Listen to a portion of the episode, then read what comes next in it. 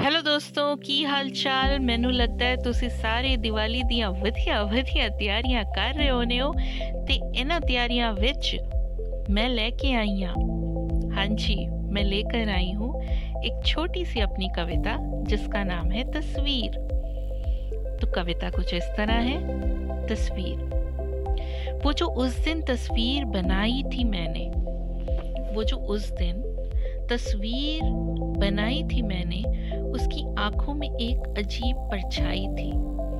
रंग तो ठीक भरा था मैंने, मगर फिर भी पूरी होकर अधूरी नज़र आई थी। जैसे कोई रंग, कोई ढंग उसमें बाकी रह गया हो, या फिर मुझे वहम ही हो गया हो। तस्वीर में सब रंग चटकीले थे, हरे, नीले, पीले थे। धानी चुनर में एक गोरी भी बनाई थी।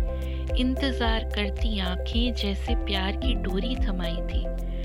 फिर भी तस्वीर कुछ अधूरी थी। लगता था गोरी के बालों में एक गुलाब ज़रूरी है।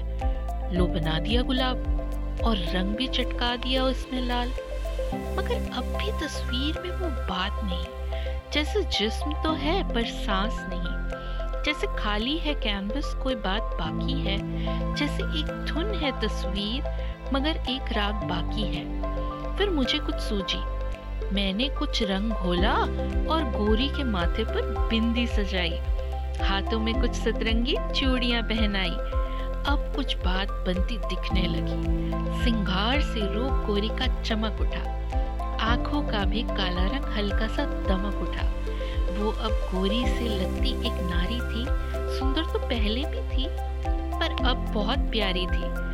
मैं हंस पड़ी खुद की परेशानी पे और नादानी पे। देखो, बिंदी ने कैसा तस्वीर का रूप सवार दिया। चूड़ी ने हाथों में सजकर तस्वीर को नारी होने का उपहार दिया। एक तस्वीर को यूँ मैंने आकार दिया। एक तस्वीर को यूँ मैंने आकार दिया। धन्यवाद। आपको ये पॉडकास्ट अच्छा लगा होगा। Thank you so much